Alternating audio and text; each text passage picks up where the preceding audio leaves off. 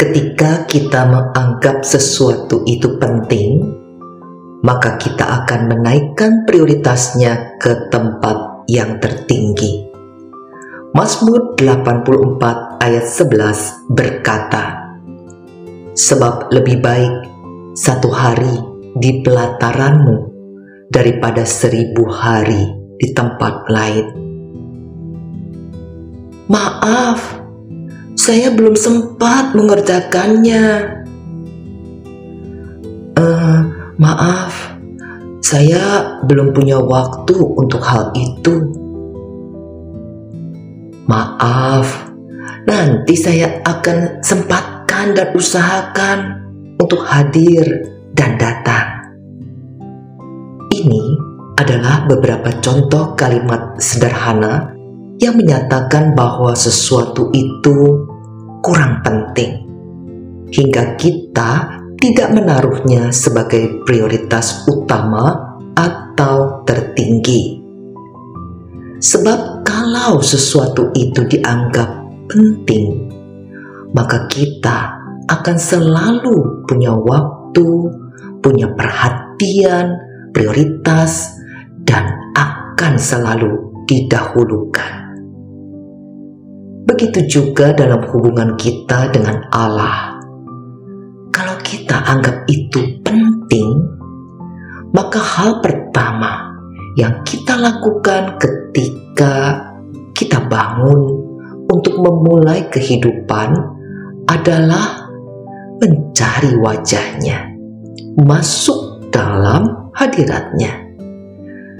Tetapi kalau kita pikir HP lebih penting, ngopi lebih penting, atau pekerjaan lebih penting, maka hal utama yang kita pikirkan ketika kita memulai kehidupan adalah hal-hal tersebut. Hal ini juga berlaku dalam pernikahan, keluarga, kesehatan, bahkan juga masa depan. Bila pernikahan kita anggap penting, apapun godaan dan alasannya, kita tidak akan undur dari komitmen awalnya. Bila kesehatan itu penting, kita akan berani bayar harga untuk meraihnya. Demikian juga untuk masa depan. Kita sudah menabung segala yang baik saat ini, semua untuk masa depan yang baik. Mengapa orang suka terlambat? Karena mereka menganggap apa yang harus ditemui atau didatangi itu kurang penting. Coba kalau ketemu orang penting, beranikah mereka datang terlambat?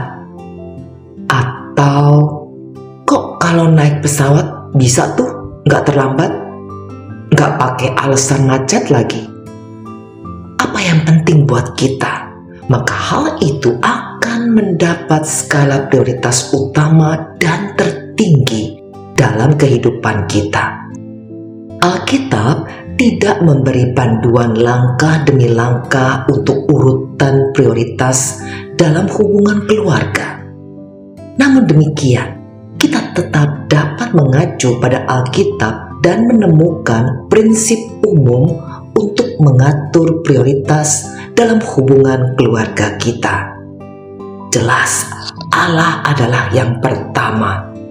Ulangan bab 6 ayat 5 berkata, "Kasihilah Tuhan Allahmu dengan segenap hatimu dan dengan segenap jiwamu dan dengan segenap kekuatanmu." Seluruh hati, jiwa, dan kekuatan kita harus diberikan mengasihi Allah, menjadikan Dia sebagai prioritas utama. Kalau kita telah menikah, pasangan hidup berada di urutan berikutnya. Suami harus mencintai istrinya sebagaimana Kristus mencintai gerejanya. Demikian pula istri harus tunduk kepada suami seperti kepada Tuhan, karena suami istri itu satu daging. maka masuk akal bahwa hasil dari hubungan pernikahan, yaitu anak-anak, menjadi prioritas berikutnya. Orang tua harus membesarkan anak-anak yang takut kepada Allah, yang menjadi generasi penerus dari mereka yang mengasihi Allah.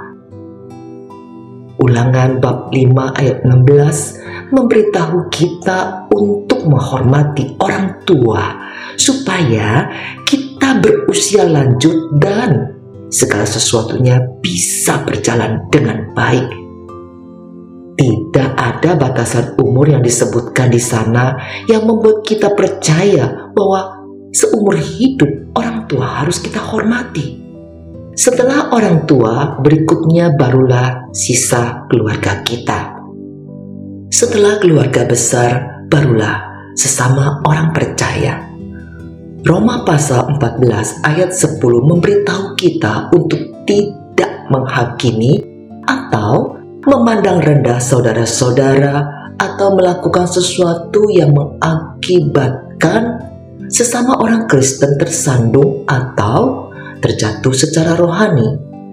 Jemaat gereja harus hidup secara harmonis, saling mengasihi satu dengan yang lain.